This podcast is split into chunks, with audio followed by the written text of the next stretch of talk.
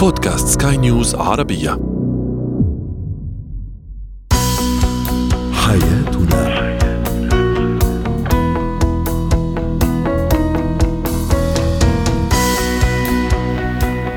مستمعينا الكرام أهلا بكم إلى برنامج حياتنا برنامجكم اليومي الذي يعنى بشؤون الأسرة وباقي الشؤون الحياتية الأخرى والذي يمكنكم الاستماع إليه عبر منصة البودكاست سكاي نيوز عربية. معي أنا طيبة حميد. نتحدث اليوم عن أهمية الثقة بين الشريكين. وفي زينة الحياة نتحدث عن الرقابة الأسرية بين حماية الأبناء والتسلط. وفي مهارات الحياة نطرح السؤال التالي كيف تتعاملون مع التغيرات المفاجئة في الحياة؟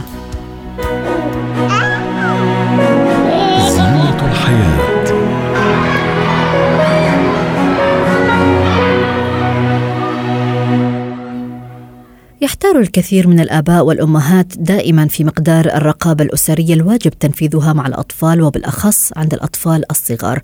فمصطلح الرقابة الأسرية دائما ما يحمل في طياته العديد من الأسئلة المحيرة.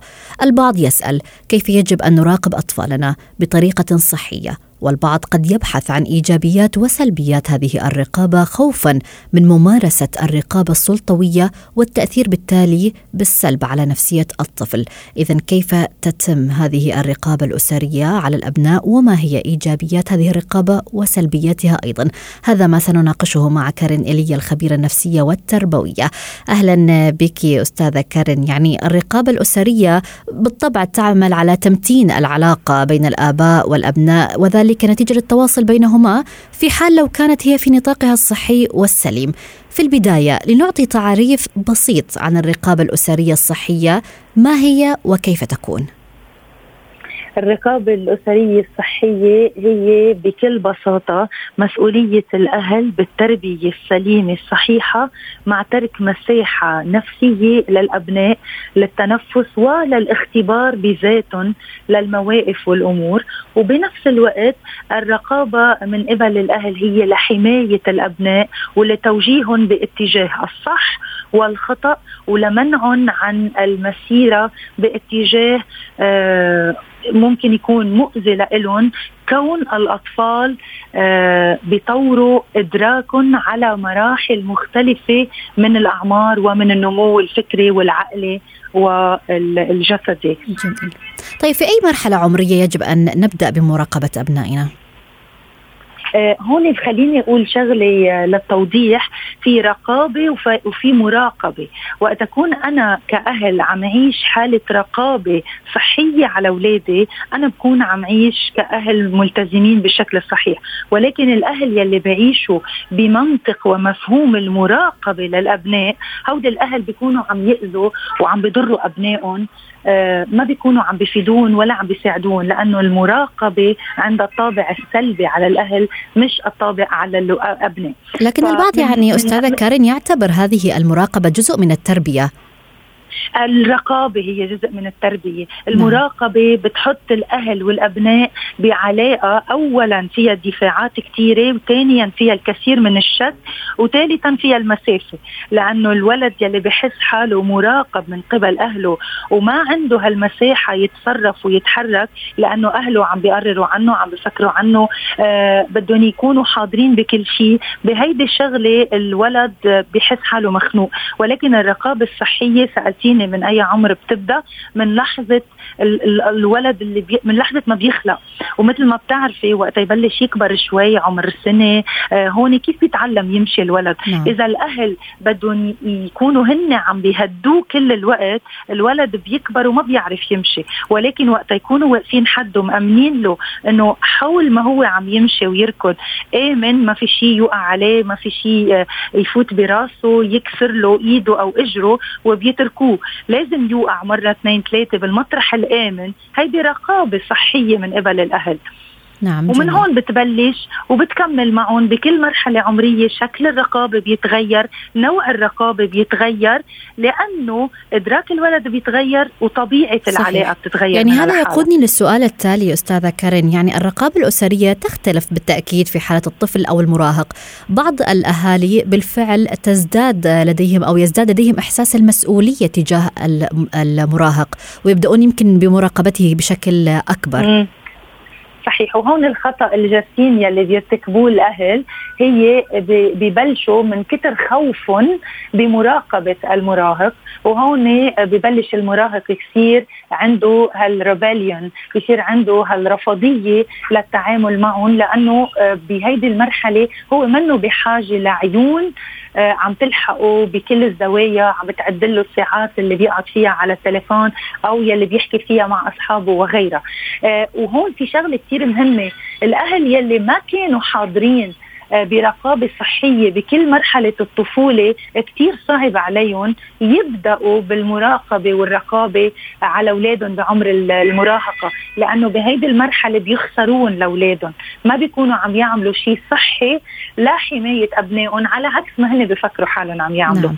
طيب يعني اليوم مع تطور التكنولوجيا ومواقع التواصل الاجتماعي ما هي الطريقة الصحيحة لتوجيه الأبناء خاصة إذا كانوا في سن المراهقة؟ آه، يمكن البعض يستغرب آه، من المستمعين ولكن عن اختبارات شخصية عم نعملها هون بلبنان وبغير بغير بلدان كمان إنه الولد كثير مهم من هو وصغير توجهيه يعرف ينتقي الأمور الصح والغلط يعرف يختار شو الأشياء يلي ممكن تأذيه والأشياء يلي لا وبتعلميه يحلل وبتعلميه يفكر لهيدا الولد آه أنا ليش قلت له لا مش قلت له لا لأنه بدي أتسلط وهذا الشيء حكيتي عنه حضرتك بالمقدمة أنا ما صحيح. بدي أتسلط على ابني تقول له لا أنا عم أقول لا لأنه عندي تبرير صحي تبرير مربوط بالعاطفة وتبرير مربوط بإدراكي أنا كراشد حول الأمور المتعلقة بابني. ساعتها وقت يكبر ابني ويوصل بأعمار عنده طلبات أكثر وعنده حاجات أعلى.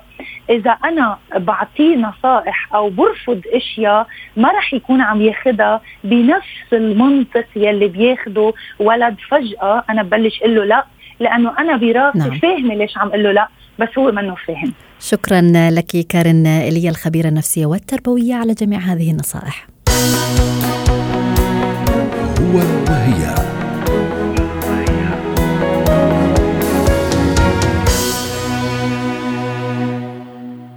مع مرور الشريكين في فترة الخطوبة أو الزواج بمشاكل متعددة خلال العلاقة فإن احتمالية حدوث شرخ في ثقة الشريك بشريكه قد تزداد وبشكل مستمر. فيبدأ الطرفان أو أحدهما ببناء الثقة واستعادتها مرة أخرى وبالطبع لا يمكن أن يستمر الارتباط بين الطرفين مع انعدام الثقة فيما بينهما. فجميع العلاقات العاطفية مهما كانت طبيعتها فهي بحاجة إلى وجود نوع من ثقة الشريك في الطرف الآخر. فكيف يكون ذلك؟ وما هي أهم العوامل عوامل الحفاظ على هذه الثقة. هذا ما تحدثنا به دكتورة عصمت حوس الاستشارية النسوية والاجتماعية. أهلا بك دكتورة عصمت. يعني بالتأكيد تختلف درجة الثقة أو غياب هذه الثقة بحسب نوع ودرجة المشاكل بين الشريكين. في البداية يعني دعينا نتحدث عن أبرز وأهم الأسباب التي قد تهز الثقة بين المرتبطين. نعم. اولا يجب أن نركز على قاعدة سلوكيه هامة أن الثقة تكتسب ولا تمنح. هاي كثير مهمة. يعني ما بقدر أنا أعطي ثقتي لشخص آه، مجرد هيك هبة. يجب أن يكون هناك مواقف وسلوكات متكررة اكتسب واستحق هذا الشخص منح الثقة له أو لها. نعم. بين الشريكين حتى تكون الثقة هي من الأعمدة الأساسية في العلاقة وديمومتها. يجب أن تبنى على أسس الصراحة والشفافية. أي طبعا يعني كل إنسان له تعريفه الخاص وكل شريكين لهم ديناميكية للعلاقة مختلفة عن الآخرين فما قد أعرف أنا الشفافية بطريقة تعرفينها بطريقة أخرى وكذلك الرجل عن رجل يختلف فبناء. على ذلك لما يكونوا الاثنين واضحين وشفافين من البداية مع بعض لا يعرفوا بعض المفاهيم وإيش حدودها وإيش الخطوط الحمراء وعدم تجاوزها. وكل إن كل واحد يحترم تعريف الآخر للاحترام وللخيانة وللثقة وايش المسببات التي قد تهز الثقة. هنا يعني لما تكون هاي الأمور واضحة من البداية قبل ارتباط الدخول والولوج إلى مؤسسة الزواج تصبح الثقة هي مكتسبة بشكل تراكمي ودائمة للأبد. لكن لما يدخل الاثنين للمؤسسة بدون ما يحكوا بهاي التفاصيل المهمة جدا. ويتبلش الخلافات تظهر عند مواقف ومحكات معينة وتكون ردة الفعل عليها شنيعة ومشاكل ومرات تكون بتخلف مشاعر سلبية وكره كمان وحقد. وربما أحيانا موقف واحد قد يؤدي يفسخ العلاقة ويؤدي إلى الطلاق سواء العاطفي أو الجسدي أو المكاني. فلذلك لما نكون إحنا معلمين الجيل الحديث آه هاي الأمور وكل إنسان كيف يعرف مفاهيمه الخاصة وإيش السلوكات المطلوبة تحت هذا المفهوم بالتالي بس يصبح الشريك الآخر على دراية وعلى وعي تام إنه أي تجاوز لهذه الخطوط سيزعزع ثقة الطرف الآخر. فالوضوح والشفافية وضع هذه القواعد بين الاثنين من منذ البداية. طيب يعني لنفترض أن هناك حالات لم لم تضعها، لم تتدرب على ذلك ولم تضع وبدأت تماما. المواقف تتزعزع. دائما أنا أقول للطرفين إنه إحنا يعني تعودنا وتربينا أن نتعلم من الغلط والعقاب على الغلط للمرة الأولى. آه العقاب اولا يجب أن يكون بمستوى الحدث، ثانيا لما الأمور تكون مو واضحه والقواعد مش مرسومة يجب أن نعطي فرصة للطرف المخطئ للمرة الثالثة، بمعنى المرة الأولى لا أعاقب لأنه لا يدرك الطرف الآخر مدى آه آه سوء آه سوء استيائي من هذا السلوك. فبالتالي المرة الأولى يعني يجب أن يتحلى الإنسان بالصبر وطولة البال. ويعلن طيب دكتورة عصمت يعني البعض يعتبر مثلا الكذب والخيانة هي من أساسيات هدم الثقة بين الشريكين في حال حدوث مثل هكذا أمر خيانة أو كذب هل يمكن أن تعود الثقة بعدها بين الطرفين؟ ما مثل ما ذكرت آه، لما تكون الغلطة للمرة الأولى يجب أن لا يكون العقاب وردة الفعل آه، هي موقف آه، أخير. بمعنى يعني وتعريف الكذب والخيانة عند الرجل غير عن المرأة باي ذا يعني أنا كثير عندي حالات رجال بيكون لهم علاقات جانبية من آه، من وراء ظهر زوجاتهم وبنظرهم ما بيخونوا.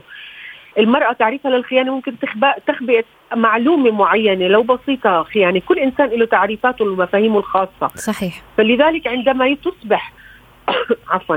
عندما يصبح هناك تجاوز من أحد الطرفين فأو للموقف للمرة الأولى يجب أن يكون هناك استيعاب واحتواء وتوضيح آه، أن هذا سلوك غير مقبول. إذا تكرر يصبح هناك تنبيه آخر.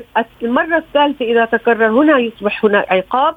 ويجب أن يأخذ الإنسان سلوك معين لردع الطرف الآخر أو لا سمح الله أحيانا إنه إذا بده يستمر سلوك الخيانة أو الكذب أو أو أو أي كل السلوكات السلبية أحيانا ممكن تنتهي العلاقة لأنه إذا كان نمط الكذب نمط في الإنسان إذا كان pathological lying يعني كذب مرضي نعم. آه، أو الخيانة داء يعني أنا دائما بقول الخيانة أحيانا بتكون داء.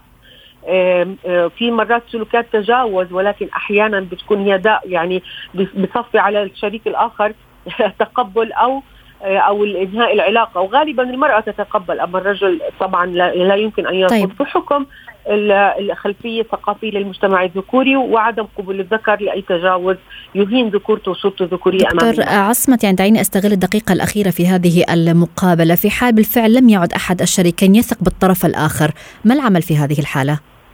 آه هنا العمل يعني آه، تخرج الأمور عن السيطرة بين الاثنين وهنا يجب التوجه للمختصين لطرف. ثالث محايد يعطيهم أدوات وطرق لإعادة بناء الثقة مرة أخرى إذا كان الطرفان راغبين تماما بتكملة المسيرة وتكملة العلاقة بينهما أما إذا حدث موقف شنيع آه، هدم الثقة بينهما نعم. لا يمكن أن آه، تستمر العلاقة كما كانت آه، لأنه بتصير هاي نقطة تحول آه، فتحت الباب وهناك أصبح ثقوب لدخول الشك بينهما سواء منها أو منه. شكرا لك دكتورة عصمت حوسر استشارية النسويه والاجتماعية.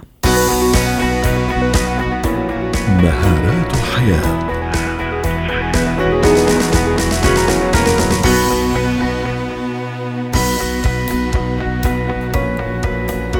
ينفر الكثير من الأشخاص من التغيير ويفضلون الأمور المألوفة في حياتهم. وحينما يأتي الأمر إلى التغييرات الكبيرة في الحياة يزداد الوضع تعقيدا في حين إن تلك المتغيرات الحياتية الجديدة لا مفر منها. فهي بمثابه حجر الأساس في حياتنا. ومع ذلك نجد أنفسنا في بعض الأوقات نقف أمام هذه التغييرات وقد سيطرت علينا مشاعر الخوف والقلق والتردد. فكيف نواجه هذه التغيرات الطارئة والكبيرة ونخرج من دائرة الأمان الخاصة بنا؟ إذا انطلاقا من هنا طرحنا السؤال التالي على مواقع التواصل الاجتماعي لسكاي نيوز عربية فيسبوك إنستغرام وتويتر. كيف تتعاملون مع التغيرات المفاجئة في الحياة؟ من ضمن التعليقات الواردة كانت محمد حسون يقول بالقبول بالأمر الواقع حتى تتحسن الظروف. تعليق من تينا التي قالت إذا حدث تغيير كبير في حياتي ولم أكن أتوقعه قد أصاب بالصدمة في البداية ولكن بعدها قد أدرك أن هذا التغيير قد يكون في صالحي وأضاف لحياتي الكثير. أيضا هناك تعليق من أحد المتابعين يقول أنا أقابل التغييرات بعدم الاهتمام. أما نوال آه، فقد قالت أقابل التغييرات المفاجئة والكبيرة بالبكاء عادة. وتعليق من أحمد آه، قال في التعليق إذا حدث تغيير مفاجئ في حياتي آه، لن أضيع وقتي بالحزن أو الصدمة وإنما سأستغل كل ثانية لأرتب وضعي من جديد. ولكن كيف؟ لا أعلم. سوف أجد الطريقة التي تساعدني قبل أن أشعر باليأس. وريم قالت أنا أحاول أن أهيئ نفسي دائما قبل حدوث الأمور المفاجئة وأدخر المال لأنني أعلم أن المال قد يحل الكثير من العقبات. إذا لمناقشة الموضوع تنضم لنا نور هشام مدربة مهارات الحياة. أهلا بك نور. يعني على ما يبدو من التعليقات أنه يخشى معظم الناس من التغييرات بالفعل الكبيرة في حياتهم سواء كانت المهنية أو الشخصية. هل الإنسان بطبعه يفضل الروتين والبقاء في دائرة الأمان؟ آه، أهلا فيك وجميع المستمعين. مثل ما حكيتي أغلب الناس آه، بيفضلوا إنهم يبقوا في ال comfort zone تبعتهم أو في منطقة الراحة اللي هم already آه، عايشين فيها أو في الروتين اليومي اللي هم فيه. ولكن الشيء لازم يكون على معرفة جميعنا إنه الشيء الوحيد الثابت في الحياة هو التغيير فالتغيير لابد منه. التقدم والتطور هو الخيار اللي عند الشخص. مواجهة هذا التغيير هو الاختيار اللي عند هذا الشخص. الآن التغييرات المفاجئة اللي ممكن إنها تواجهنا هي قد تكون عبارة عن نوعين. النوع الأول هو أن يكون الشخص هو السبب في هذا التغيير المفاجئ. نعم. بمعنى ماذا؟ بمعنى أنه على سبيل المثال الشخص آه، دائما معتاد على التدخين وتدخين بشراهة. عندما يصيب يصاب بال cancer أو بالسرطان أو بمرض أو بورم هو السبب في هذا التغيير. فبالتالي هو لا يعتبر تغيير مفاجئ هو يعتبر نتيجة طبيعية للأمر اللي أنت كنت تقوم فيه. شخص ما درس الامتحان ورسب في الامتحان شخص لم يعطي وظيفته آه، كل المهارات التي لديه وتم مثلا آه، آه، تفنيشه من العمل نعم. فبالتالي أنت السبب في هذا التغيير النوع الثاني هو النوع اللي أنا ما بكون السبب فيه هو فعلا النوع المفاجئ اللي بيطرأ عليه وهو غير متوقع وهذا هو اللي راح نتكلم عنه اليوم هو التغيرات اللي, تماما. اللي أنا ما بكون فيها السبب صحيح يعني هل البقاء في دائرة الأمان قد يكون عقبة أمام التطور والإنجاز؟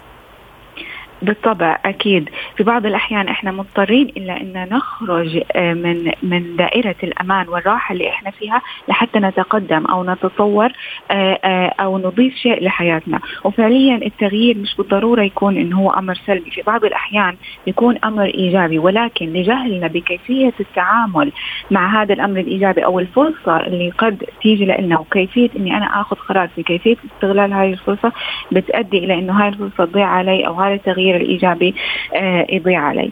فالشخص نعم. أمام خيار إما يواجه هذا التغيير المفاجئ اللي قد يكون إيجابي أو سلبي آه، أو إنه يعيش بقلق وصعوبة آه، تجاه هذا التغيير اللي ممكن إنه طيب مثلا إذا ما تحدثنا يعني أستاذة نور عن مثلا سفر صديق مفضل إلى بلد آخر أو فقدان وظيفة مثلا ما هي أبرز الطرق التي يجب أن نتبعها لمواجهة أي تغيير قد يطرأ مثلا في حياتنا؟ كيف نهيئ أنفسنا لهذه التغييرات الكبيرة مثلا.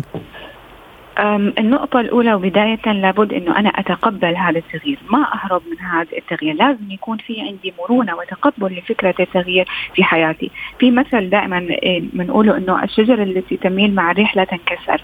فأنت لا تقف عقبة تجاه هذا التغيير. حاول أنك تكون مرن تجاه هذا التغيير. فأول شيء هو أن تتقبل وأن لا تهرب من هذا التغيير. النقطة الثانية هو أنك تجلس مع نفسك وتبدأ تكتشف مشاعرك تجاه هذا التغيير. من الطبيعي يكون في حزن في خوف من أي تغيير مفاجئ. ولكن هل أنا راح أستسلم لهذه المشاعر أم راح يكون في عندي نوع من الثبات آه، آه، المشاعر أو ثبات الانفعالي تجاه هذا التغيير؟ لابد أني أكون مستعد لمواجهة التغيير قبل حدوث هذا التغيير. بمعنى اللي هو مصطلح ال anticipation أو ال pro إنه أكون proactive إني يكون في أكون استباقي لهذا التغيير. أستغل الفترات اللي في حياتي اللي بكون فيها في نوع من الاستقرار لإني أضع خطة وحلول بديله في حال وقع تغيير مفاجئ في حياتي سواء على مستوى الحياة الشخصية آه، أو المهنية. أجلس مع نفسي أحدد أولوياتي أضع لنفسي رؤية على المدى البعيد وهذه رؤيه أضم فيها التغيرات اللي ممكن آه، إنها تواجهني. لابد أن يكون في حولي دائما مجموعة تدعمني آه، في أثناء مروري بهذا التغيير سواء كان سلبي أو إيجابي. أستشيرهم سواء كانوا مختصين أو ناس واجهوا نفس التغييرات اللي أنا واجهتها أو عندهم خبرة. وأكبر داعم وأكبر شخص ممكن يدعمك هو نفسك. فلا بد إنك تعرف كيف إنك تجلس مع مع نفسك تقويها.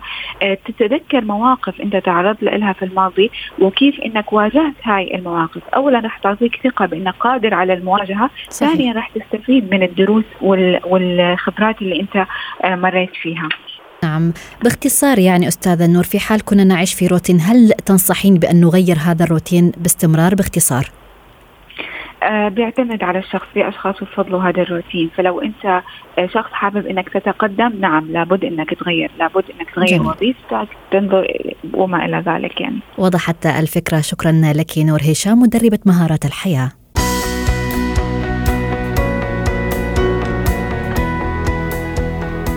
إلى هنا نصل وإياكم مستمعينا الكرام إلى نهاية برنامج حياتنا. حياتنا